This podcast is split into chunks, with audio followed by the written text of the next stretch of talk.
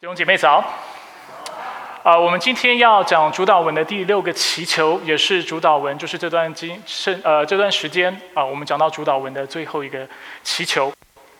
那在今天的经文当中，我们看到这个祈求说：“不叫我们陷入试探，救我们脱离那恶者。”那如果大家对主导文非常熟悉的话，你会知道这跟我们平常背的主导文其实是不太一样的。大家有注意到这个事情吗？那差别在哪里？差别在于我们平常背的主导文，啊的翻译版本其实是和合本的圣经。那我们今天放在投影片上面的这个版本是和合本修订版的经文。那我个人更偏好修订版的经文，最主要的原因有两个。第一是因为修订版的用词其实是比较现代化跟口语化的。那其实这样的一个状况并不意外，因为你知道和合本是在哪一年完成的吗？一九一九年翻译完成的，所以离现在已经隔了多少年？二十年？不是一百一十年？一百年？哎，我的数学最近有问题。隔了很久，对吧？放弃了，放弃计算，直接说隔了很久。那当然，在过程当中呢，其实修订者有稍微把词汇用的比较现代一点。但是我们很肯定的，当我们自己在读和合本的时候，我不知道你有没有遇过这样的状况，就是你读半天看不懂他到底在写什么。他的确是比较不白话的。那修订版还有另外一个部分是我很喜欢的，就是他的确在翻译上面是啊更靠近。就是圣经的原文，就是希腊文和希伯来文。那大家啊，部分的弟兄姐妹知道，我每次在预备讲章的时候，我都是从原文开始读的，然后我再翻译成中文或翻译成英文之后，我才慢慢的把我的啊信息写出来。那所以我个人啊，经过很长一段时间，不管是在神神学院接受装备，或者我自己在做教导的工作，啊，我就发现一件事情，就是和合本修订版的啊里面的。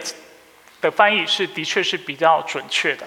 那在今天的主导文当中呢，我们从哪里看到和合本修订版是有做修改的地方，又有哪些地方是保持原本的版本呢？我们会发现，从一开始的啊序言，主导文的序言跟前面五个祈求其实都是没有变的。大家有注意到这个事情吗？我们在天上的父，愿人都尊你的名为圣，愿你的国降临。愿你的旨意行在地上，如同行在天上。我们日用的饮食，今日赐给我们，免我们的债，如同我们免了人的债。一直到了今天这个经文，我们才发现，诶，他做了一点的修正。那我个人认为，今天的翻译其实是比较准确一点的。他并没有说不叫我们遇见试探，但是他说不叫我们陷入试探。因为事实上，在我们生活当中，遇见试探是在所在所难免的。而且魔鬼就像那。怎么样？吼叫的狮子随处在寻找可吞吃的人，所以我们知道魔鬼的攻击是无处不在的。所以，我们虽然，当然，你仍然可以祷告求主不要让你遇见试探，但是很有可能你还是会遇到。我觉得更好的祷告是求主让我们不要陷入试探，虽然会被试探，虽然会被引诱，但是求主保守我们的心，使我们不会因此而跌倒。那后面也讲到救我们脱离那恶者，我也认为这是比较准确的翻译。那等一下在信息当中，我们会更多的讨论这方面的内容。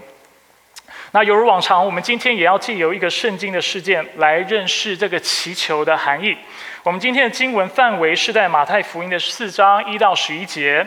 马太福音四章一到十一节，那让我们一起打开我们的圣经，翻到马太福音。如果你有手机的话，你可以啊打开你手机上面的 App，然后。一起翻到这段经文，《马太福音》四章一到十一节，在第一节他说：“当时耶稣被圣灵引到旷野。”这里的“当时”指的是什么时候？就在上文，就是前面的经文，我们看到耶稣刚受了洗，而在受洗的时候，圣灵如同鸽子降在他的身上，并且天上有声音说：“这是我的爱子，我所喜悦的。”而就在这时候，耶稣就被圣灵引到了旷野。到旷野要做什么呢？从经文的字面来看，是要接受魔鬼的试探。当然，你心里面会有一个疑问：既然是圣灵把耶稣带到旷野的，那到底试探耶稣的是上帝，还是是魔鬼？你们觉得是当然，试探是魔鬼。试探在圣经里面的定义是什么？就是引诱人犯罪。试探的意思就是引诱人犯罪。那上帝会引诱人犯罪吗？不会，只有魔鬼会引诱人犯罪。所以在经文当中，我们看到是圣灵把耶稣引到了旷野，所以圣灵做带领的工作，但是他并没有试探耶稣，而是魔鬼试探了耶稣。但是这节经文奇妙而且不可思议的地方就在于，虽然魔鬼的心意是邪恶的，他要试探耶稣，但是上帝却要成全那更大的计划。他要借着这个经历，让魔鬼清楚的知道，这是我的爱子，你拿他一点办法都没有，而且他将存心顺服，一直到底。那所以我想鼓励我们在座的弟兄姐妹，在我们生活当中，这有一点偏题哈，但是我还想鼓励弟兄姐妹，就是在我们生活当中，我们会遇到试炼，我们会遇到困难，我们会遇到很多的挑战，我们会遇到很多不如意的事情。从人的角度来说。我们会有一个想法，就是这是非常邪恶的事情。我们很讨厌有试炼，或者是有这种啊困难，或者是这种困苦发生在我们身上，甚至我们看不到上帝的心意是什么。但是这就是上帝奇妙的地方。所以基督徒会说，上帝能够将咒诅变为祝福，能够叫万事互相效力。最经典的例子是什么？就是耶稣基督钉十字架，不是吗？当耶稣钉十字架死掉的那一刻，魔鬼以为他得胜了。他认为说：“哈哈，你看，我阻挡了上帝之子的工作。他来是要做弥赛亚，但是我把他害死了。结果他没想到，上帝要做的是什么？借着耶稣基督的死，他成为我们每一个人的罪的代赎，并且透过他的复活，使我们每一个人能够得到一个全新的生命。魔鬼想不到，上帝竟然会有这样的计划。”所以魔鬼在整个过程当中，他就是想害死耶稣，他也达成了他的目的。结果搞半天，他却完成了上帝的心意。这也是我们从人的角度无法看透跟测透的事情。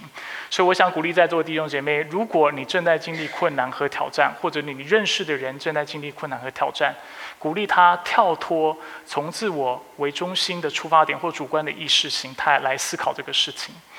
当然我知道非常困难。但是鼓励他，让他知道，有些时候我们真的不明白，我们也不敢去过度的去猜测上帝要做的是什么。但是我们学习相信他的，他是有美意的，相信他必叫万事互相效力，叫爱他的人能够得到益处。经文接着告诉我们，他就进进食了四十昼夜，进食了四十昼夜之后，很自然的他就饿了。就在耶稣饿的时候，身体非常脆弱的时候，魔鬼浮出了台面，然后试探了耶稣。试探了几次？三次。耶稣几次的驳回？也是三次的驳回。那等一下我们会更细节的来看这些啊，这三个试探究竟是试探耶稣什么？那跟我们的人生、跟我们的生活又有什么样的关系？但是容许我先跳到。结局就是这节经文的最后面。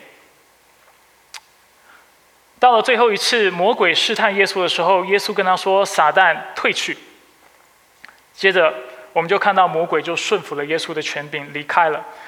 当时就立刻有天使来伺候他。在原文当中，“伺候”这个词非常有意思。伺候通常指的是有人提供食物给那个人。所以，许多圣经学者都会指出，在这里，当耶稣选择对上帝、对他的天赋忠心的时候，而不将啊石头变为食物的时候，他反而得着了食物，因为天使就来到他的身旁来伺候他。当然，这段经文也让我们看到耶稣跟撒旦之间的关系。在经文的前面，我刚才提到，在第三章的最后一节，我们看到天上有声音说：“这是我的爱子，我所喜悦的。”那对我们这些读者来说，我们会非常好奇：既然耶稣被称为是天父，被称为是上帝的爱子，他究竟有什么样的能耐？他究竟有什么样的能力？他究竟是怎么样的一位上帝之子？他跟撒旦之间的关系又是如何？而我们到了今天的经，我们很清楚看到，耶稣跟撒旦他们是势均力敌的吗？不是，他们在程度上面有一个非常明显的落差。撒旦是完全拿耶稣没有办法的，他要试探他，要引诱他，但是耶稣三次把他驳回，而且耶稣有权柄斥责撒旦，并且帮将他赶走，而撒旦就需就需要乖乖的顺服耶稣，然后离开他的面前。所以这段经文让我们清楚看到耶稣的权柄跟耶稣的身份是远超过撒旦，是撒旦永远不能够相比的。那为了帮助我们更清楚明白主导文第六个祈求的意思，我们需要特别厘清这个事件当中所提到的两个概念，或者是几个概念。第一个概念，我想跟大家分享的就是魔鬼就是那恶者，还有试探者。魔鬼是那恶者和试探者。在主导文当中，我们读到我们要如此跟阿巴父祷告，说不叫我们陷入试探，救我们脱离那恶者。在这个祈求当中说到试探，请问谁是试探的那个人，或者试探的那个存在？是魔鬼？是上帝吗？当然不是。我们刚才已经定义了试探的意思就是引诱人犯罪，上帝不会引诱人犯罪。所以当主导文说到求主，或者是说我们祷告的时候要说不叫我们陷入试探的时候，我们指的就是不陷入魔鬼的诱惑，不陷入他的伎俩，并且救我们脱离那恶者，就是那魔鬼的工作。在今天的事件里，马太也给了魔鬼三个称谓：一个是魔鬼，一个是撒旦，一个是试探者。那我帮呃，容许我帮大家厘清一下这三个概念。首先，前面两个称谓“魔鬼”跟“撒旦”其实是同样的概念，是基本上是一样的词，只不过“魔鬼”是希腊文 “diabolos”，或者是呃我们呃英文 “diablo”，对不对？我们会翻译成这样。它的意思跟希腊文的 “satan” 其实是一样的，就是敌对者，就是控告者，只是一个是希腊文。一个是希伯来文，所以在圣经当中，你看到魔鬼跟撒旦的时候，基本上他们是指同样的一个对象跟存在。那接下来我们要看第三个称谓。那哦，在这在此之前，我还要再厘清一个事情，就是刚才讲到这两个称谓呢，都描述了魔鬼主要的工作方式，还有它的特征。那魔鬼主要的工作方式还有它的特征是什么呢？就是敌对上帝。如果上帝要我们圣洁，魔鬼魔鬼的工作是什么？就是要我们行污秽。如果上帝要我们爱惜光阴，魔鬼的工作是什么？要我们浪费时间。如果上帝的心意是要我们爱人如己，魔鬼就是要我们记恨而且憎恨他人。如果上帝要我们殷勤工作，魔鬼的心意就是要我们好吃懒做。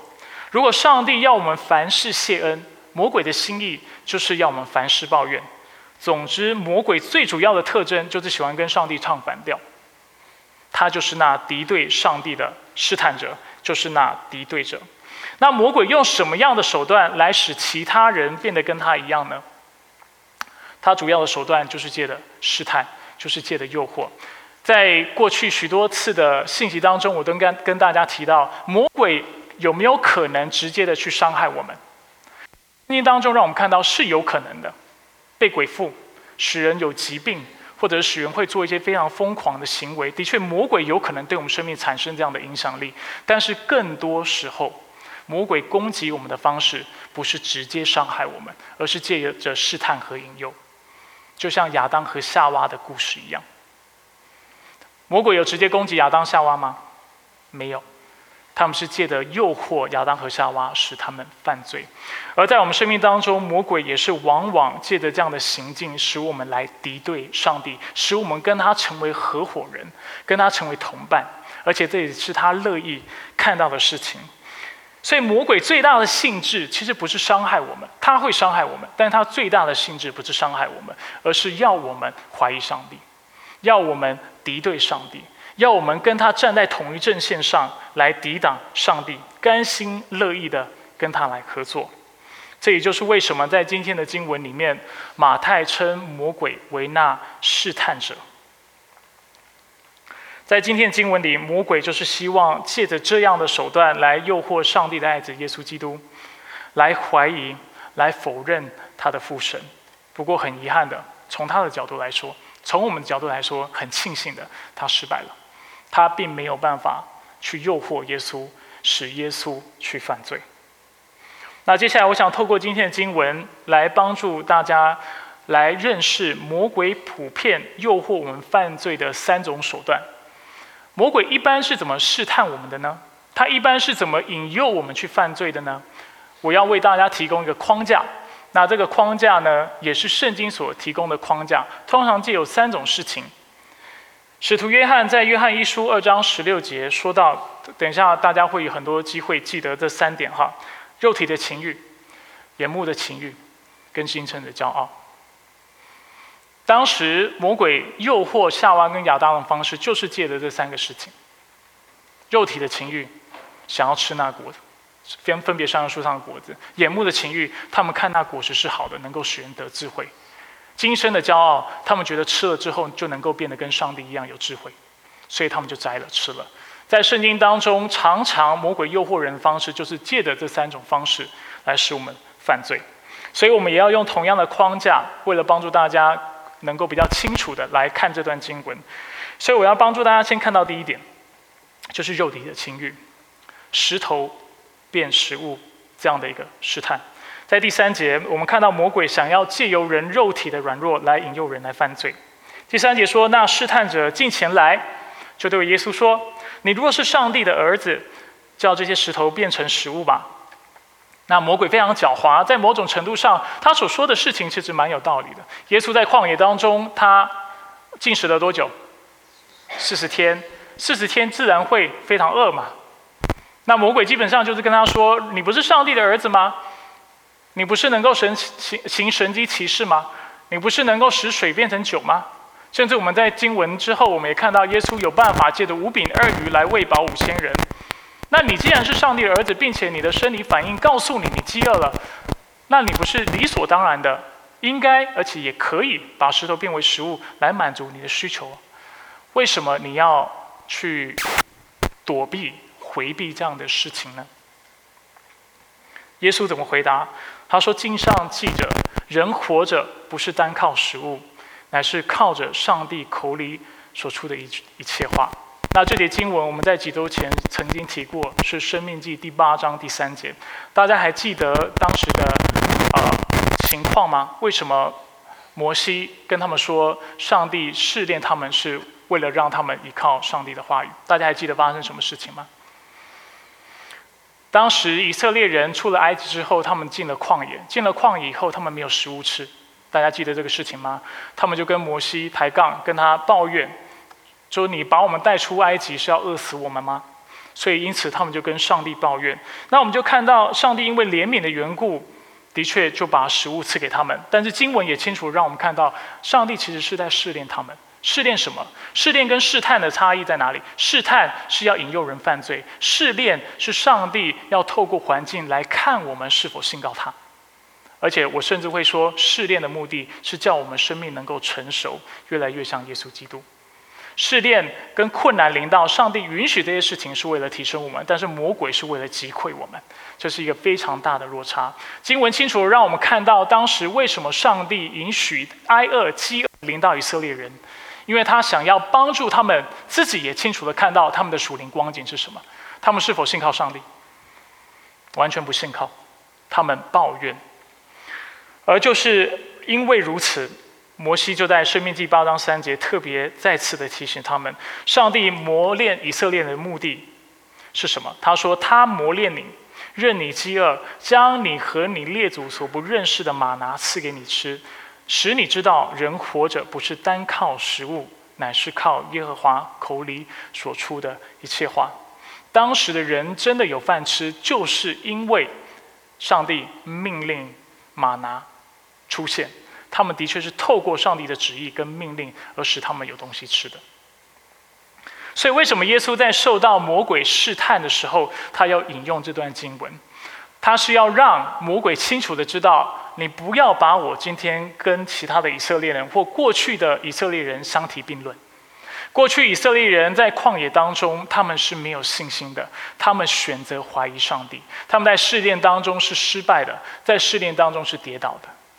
但是今天我活着不会单靠食物，我知道今天我之所以在旷野禁食四十天，是谁的带领？圣灵的带领，上帝的心意。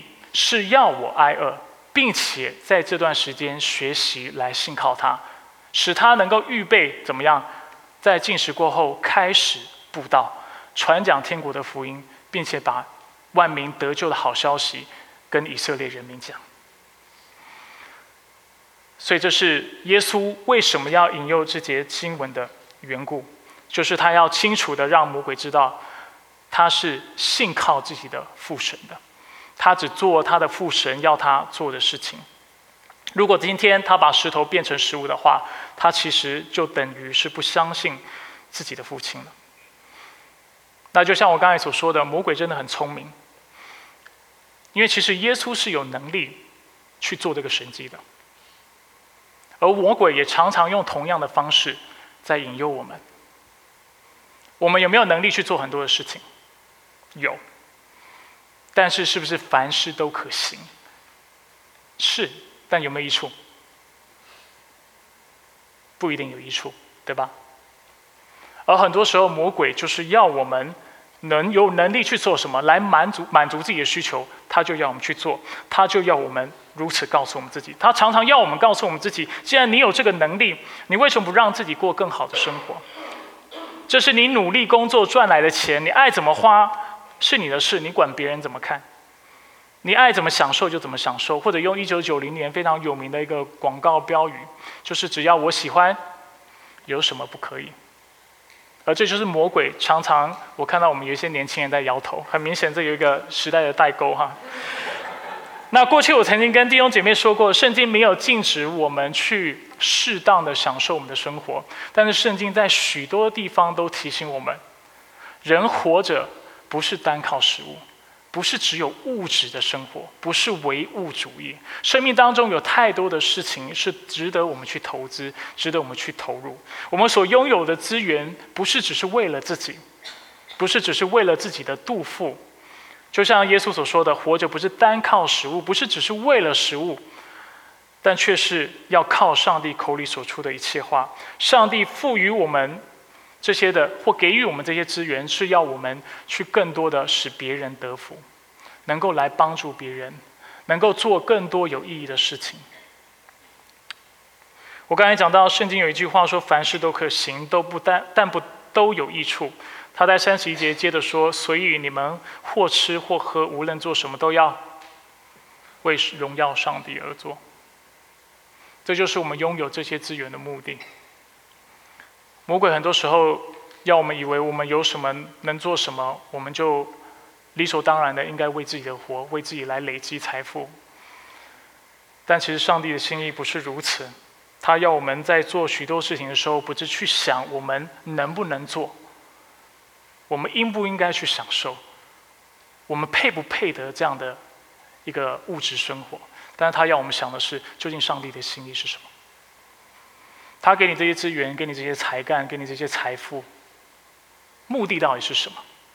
不是要你从你自己的需要跟你的状态去做思考，但是却是从他的荣耀跟他的旨意去做思考。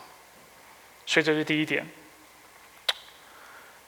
第二点，魔鬼另外一个诱惑我们的方式，就是借着今生的骄傲，借着上帝儿子的权利。刚才我们讲到的是肉体的情欲，所以魔鬼要我们总是把目光放在我们自己觉得我们该过的生活，我应该得应该过怎么样的生活，能够得到什么样的啊的一一个啊生活品质。而第二个诱惑要我们做的是什么？他要我们把目光放在我们现现有的生活。现有所拥有的生活，我等一下会进一步的解释。在第五节，魔鬼带耶稣进了圣城，叫他站在圣殿顶上。他对他说：“你如果是上帝的儿子，就跳下去，因为经上记着，主要为你命令他的使者，用手托住你，免得你的脚碰在石头上。”魔鬼这次试探又啊提升到了另一个境界，他竟然开始引用圣经的话语来试探耶稣。他所引用的经文是九十一章十一节到十二节。这段经文或者这整篇诗篇在说什么？说的就是上帝必保守他的百姓，必保护他的子民。所以，撒旦就是借着这个经文在跟耶稣说：上帝不是在这段经文承诺所有信靠他的人，他都必保护吗？如果你真的是上帝的儿子，他难道不会保护你吗？你如果真的相信上帝是保护你的，那你证明给我看了。你要不要从这里跳下去？如果你跳下去的话，天使一定会拖住你的，用他们的手拖住你，使你不会受伤，使你不会受害。所以换句话说，魔鬼是要耶稣用他自己的身份，用他所具有的地位和权力来保护自己。但是耶稣怎么回答？回答魔鬼，他说：“经上经上又记着说，不可试探主，你的上帝。”而这次耶稣所引用的经文是《生命记》的第六章第十六节。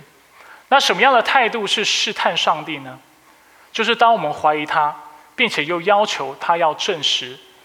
他自己的存在，或者他是真的这样的一个状况，我们怀疑他，但是又要要求他证明自己的时候，在出埃及记十七章十七章又有一个这样的记载：以色列人民除了在旷野当中跟上帝抱怨没有食物吃之外，他们还做了另外一个抱怨，就是抱怨没有水喝。甚至在有一次没有水喝的一个这样的光景之下，他们就要求摩西给我们水喝。在原文当中，这是一个命令的语气，告诉摩西：你一定要给我水喝。而为什么他们会做这样的要求？因为他们想要摩西，而且上帝证明他真的在他们当中。那当然，我们知道这段经文，摩西最后，哦，上帝最后也出于怜悯的关系，的确给了以色列人民喝有水喝。摩西在出埃及记十七章第七节，就给那个地方起名叫做马萨，就叫米利巴，因为以色列人在那里争闹，并且试探耶和华。说耶和华是否在我们中间呢？那这也正是魔鬼在今天的经文当中挑战耶稣的地方。他在挑战耶稣：你真的是上帝的儿子吗？上帝真的爱你吗？他真的会保护你吗？要不然你从圣殿的顶端顶上跳下来，证明给我看。魔鬼想要借由耶稣他自己的身份、自我身份的认知，来引诱他来犯罪，来敌对上帝。但是耶稣知道，他不需要证明，借此证明，借着跳下去来证明，上帝是爱他的，天父是会保护他的，所以他跟他说：“不可试探你的上帝，因为他的爱是确凿的，是不容许怀疑的。”今天魔鬼也借由类似的方式来试探我们，他很挑衅的在问我们：“你真的觉得你自己很聪明吗？”你真的很有才干吗？你真的很行吗？很棒吗？如果是的话，你怎么才赚这么一点钱？住这么小的房子，开这么差的车子，穿的这么俗气，脾气这么差，长得这么一般，公司的规模这么小，属下的人又这么少，成绩这么差，孩子这么不孝顺，又没什么成就，甚至你的家庭又这么的破碎。当我们心中一被这样的疑虑，被这样的怀疑所侵蚀的时候，我们心里就会因为骄傲和自卑的缘故，开始感到不安，开始感到焦虑，开始没日没夜的想要证明自己的存在，证明自己的价值，证明自己是有能力、有才干、有魅力的，而且我们是值得被爱的。魔鬼的诱惑要做什么？他就是要我们把目光放在我们的生活上面。当我们人生过得好的时候，他要我们就得意忘形。他要我们骄傲，他要我们有优越感，并且人生不断的去追求这个优越感。当我们做不好的地方，其实我们都有，有我们也有我们骄傲的地方，也有我们自卑的地方。当我们做不好的时候，他就要我们感到自卑，感到自怜，然后感到不满足，并且只能借由不断的努力来补足我们自己的不足，而且安抚自己。当我如此努力的时候，我其实不是比别人差的。然后魔鬼就是要我们无止境的在这样的循环当中来打转，让我们的生命被焦虑、被不安驱使，使我们在过程当中完全的错失了上帝的心意，将自己的身份认同建筑在错误的价值和错误的基础之上。魔鬼是不是很可恶？今生的骄傲，他常常就是这样子来引诱你。来犯罪，不是让你骄傲，就是让你自卑，总是在你心中种下怀疑不安的种子。让你不断的为自己的焦虑跟优为你自己的优越感而活，而在这个过程当中，你将失去上帝的祝福，偏离上帝的道路，而且越来越靠近魔鬼要你所做的事情。最后，魔鬼诱惑我们的方法，诱惑我们偏离上帝的方法，就是借由眼目的情欲。透过我们所看到的事情的美好，来诱使我们远离上帝。所以刚才讲到两种诱惑，第一种诱惑是魔鬼要我们放大，常常去思考：我应该要过什么样的生活？我配得什么样的生活？我应得什么样的生活？我这么努力，我这么聪聪明，我这么有才干，我应该要过什么样的生活？第二种试探是要我们放大我们现今的生活。做得好的地方要我们感到骄傲，做不好的地方他要我们自卑，然后活在自责跟不断的努力跟弥补当中。而在最后这一点，他的诱惑是要我们把目光放在我们向往跟追求的生活。经文告诉我们，魔鬼又带他上了一座很高的山，将世上的万国和万国的荣华都指给他看，对他说：“你若俯伏拜我，我就把这一切赐给你。”在知道耶稣对自己的使命和呼呼召非常执着之后，魔鬼又换了一个方法，想要来诱惑耶稣。他非常有技巧，这次他透过耶稣的使命，要来使他犯罪。魔鬼知道耶稣来的目的是什么？他要来做弥赛亚，要做以色列人的君王，甚至是但以理书第七章所预言的，他要做万王之王，使万族万邦各族各方的人。都来侍奉他，所以魔鬼把他带到一座很高的山上，把世上啊一切的万国，还有万国的荣华都给他看，意思就是要跟耶稣说：“你看，我知道你来是要做弥赛亚的，我知道你来是要做万王之王的，我可以让你一步就天，一步登天，你只要拜我，这一切我全部给你，你的任务瞬间就能够完成。”这次耶稣对魔呃对呃魔鬼完全失去了耐心，他直接跟魔魔鬼说：“撒旦退去，因为经上记着要拜主你的上帝，唯独侍奉他。”耶稣这次引用的经文是出自于《生命记》的六章十三节。透过这个引言，耶稣拒绝了魔鬼的提议。对耶稣来说，他不会为了达成他的目的。而不择手段，甚至出卖自己跟他的天赋之间的关系。虽然十字架的道路就是为我们牺牲生命，是更漫长的、更痛苦的、更艰难的选择，但是他知道这是更符合上帝的心意的。而事实上，就当耶稣愿意存心的顺服他的天赋的时候，在马太福音，我们看到他得到什么样的权柄？在二十八章，他让我们看到。天上和地下所有的权柄都赐给他了。当他愿意顺服上帝的时候，他得到的不是魔鬼所承诺的这种肤浅的祝福，这种山寨版的祝福，但却是那更完整而且上帝所要赐的祝福，就是那天上和地上所有的权柄。而对我们多数人来说，这种方式也非常容易使我们上当。虽然魔鬼不知道我们的心里面在想什么，魔鬼不像上帝，他无法知道人心，但是他能够借着我们的行径、我们的行为模式、我们的谈吐，知道我们人生所追求的是什么，知道我们人生所想要的、所可想的是什么。所以，他诱惑我们的方式非常容易，就是把我们想要的东西放在我们的眼前，让我们看到之后，不择手段的去追随、去抓住这些我们所渴望的事物。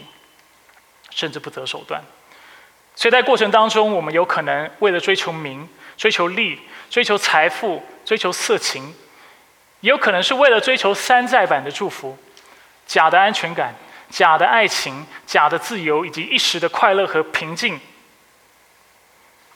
等，而牺牲了自己的道德底线，牺牲了自己的理性，牺牲自己的家人，牺牲自己的健康，牺牲我们的良心。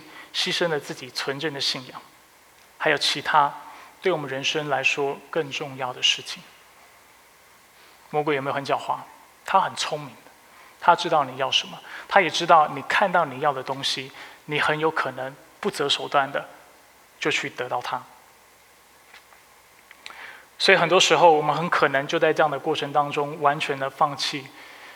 并且离弃了我们对上帝的崇拜，甚至在过程当中，我们不知不觉的就开始来敬拜魔鬼，效法魔鬼。敬拜魔鬼不是说你今天一定要唱什么诗歌来赞美他，敬拜魔鬼是你效法他要你做的事情。你开始敌对上帝，你开始与其追求圣洁，你追求污秽；与其感谢，你选择抱怨；与其去爱人，你选择憎恨；与与其饶恕，你选择埋着苦毒，不饶恕一个人。直到永远，所以这就是我们人生当中往往落入的陷阱。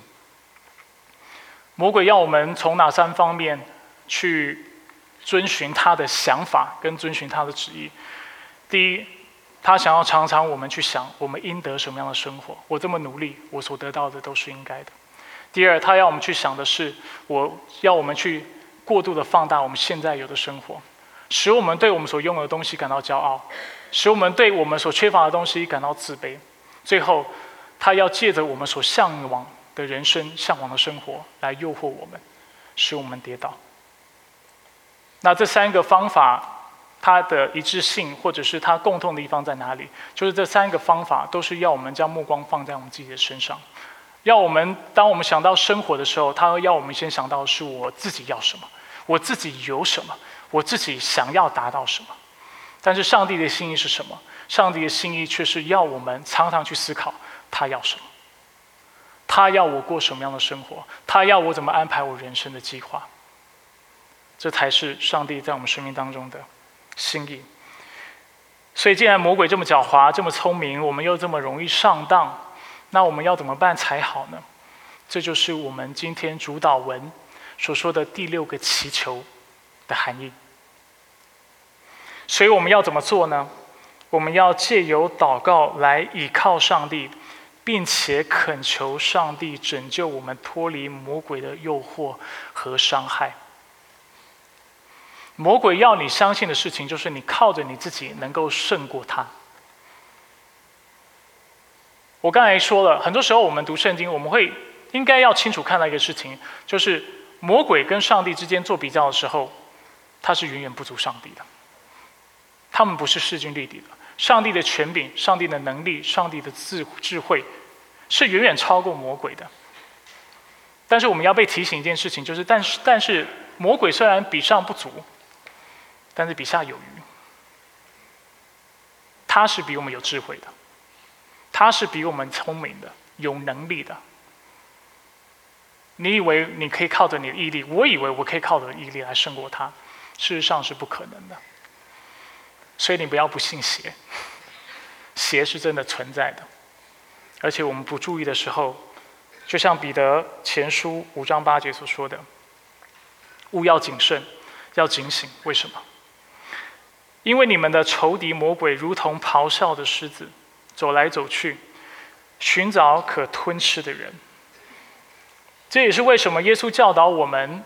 总要警醒祷告，免得陷入试探。怎么样胜过魔鬼的诱惑？不是不是借的什么策略，借的你自己的能力。相信我，你做不到的。但却是要警醒的祷告，使我们不会陷入魔鬼的试探和引诱当中。这是确凿无疑的。我们除了应当在祷告当中恳求上帝帮助我们之外，我们还能够怎么样来抵挡魔鬼的诱惑呢？我认为这是这个祈求的另外一个含义。五章九节，彼得前书继续告诉我们，我们要用坚固的信心来抵挡它。坚固的信心。保罗在以弗所书六章十到十二节也告诉我们，要靠着主，并且依赖他的大能大力。我们看一下这段经文。最后，你们要靠着主，依赖他的大能大力，做刚强的人，要穿戴上帝所赐的全副军装，好抵挡魔鬼的计诡计。就是我刚才讲的，今生的骄傲、眼目的情欲、肉体的情欲。因为我们征战的不是对抗有血有肉的人，而是对抗那些执政的、掌权的、管辖这管辖这幽暗世界的，以及天空灵界的恶魔。那我个人呢，把圣经关于这方面的教导总结为：要渴慕上帝胜于一切。渴慕上帝超过一切，不管是坚固的信心也好，不管是上帝的大能大力也好，或者我们刚才所读到读到的全副军装也好，我们唯一能够抵挡魔鬼的方方式，就是透过真实的来渴慕他，来爱他，来爱慕他，以及一切关于他的事情。我们要渴慕什么事情？我们要渴慕他的公义，我们要渴慕他的圣洁，我们要渴渴慕他的荣耀，我们要渴慕他的能力、他的美善、他的智慧、他的话语、他的恩典、他的福音、他的信实、他的使命等等。重点就在于我们要全心的来顺服上帝，渴慕他，来爱他，并且爱他在他的真理当中，就是他的话语当中所启示的一切的话语。只有当我们如此来渴慕他的时候，我们才有可能有所谓的。信心，坚固的信心来抵挡魔鬼的攻击，不然魔鬼随便给你一个谎言，给你一个诡计，你就相信了，你就上当了，开始把你的目光放在你自己的人生上面，放在放在他那山寨版的祝福上面，假的喜乐，暂时的喜乐，短暂的平安，虚伪的成就感，但却不是永恒的尊严，永恒的成就感，永恒的喜乐。永恒的平安，永恒的祝福。在教会历史上当中，有一个很重要的圣人和神学家，他叫做奥古斯丁。他非常有名的一个神学理论指出，他说人之所以会犯罪，并且心里会有焦虑的缘故，是为什么呢？就是因为我们错置了爱的顺序，爱的前后顺序，把那次等的当成上等的爱。他说：“人若想要过一个正直圣洁的生活，这就是我们每个基督徒都想要的。要过一个讨神喜悦的生活，要做什么呢？他说，就必须具备客观及公正的评估能力。要评估什么事情，在所爱的事上有正确的先后顺序。如此，你才不会去爱那些不该爱的，或不爱那些该爱的，过分的去爱那较为不该爱的。”一视同仁的去爱，那应该多爱一点或少爱一点的，或者那应该一视同仁的，却去爱的太多或爱的不够。对奥古斯丁来说，我们要如何不陷入魔鬼的诡计，不陷入魔鬼的诱惑，不陷入试探引诱当中呢？就是在于对我们所爱的事上有正确的先后顺序。就是在于爱上帝、渴慕上帝、渴求、渴望、爱慕他，胜过世上的一切，没有别的方法。所以鼓励弟兄姐妹，在我们有生之年，让我们一起来操练，让我们一起来学习，更多的来爱他。因为只有当我们爱他的时候，我们才能够抵挡魔鬼的伎俩，我们才会学会不爱自己，超过爱上帝，不爱过他人。胜过爱上帝，不爱自己的工作、自己的成就、自己的名利，不爱甚至情欲、眼目的情欲、肉体的情欲跟今生的骄傲，胜过爱上帝，使我们能够将目光放在他的身上，而且经历他所承诺给我们那永恒的祝福。我们一起低头来祷告。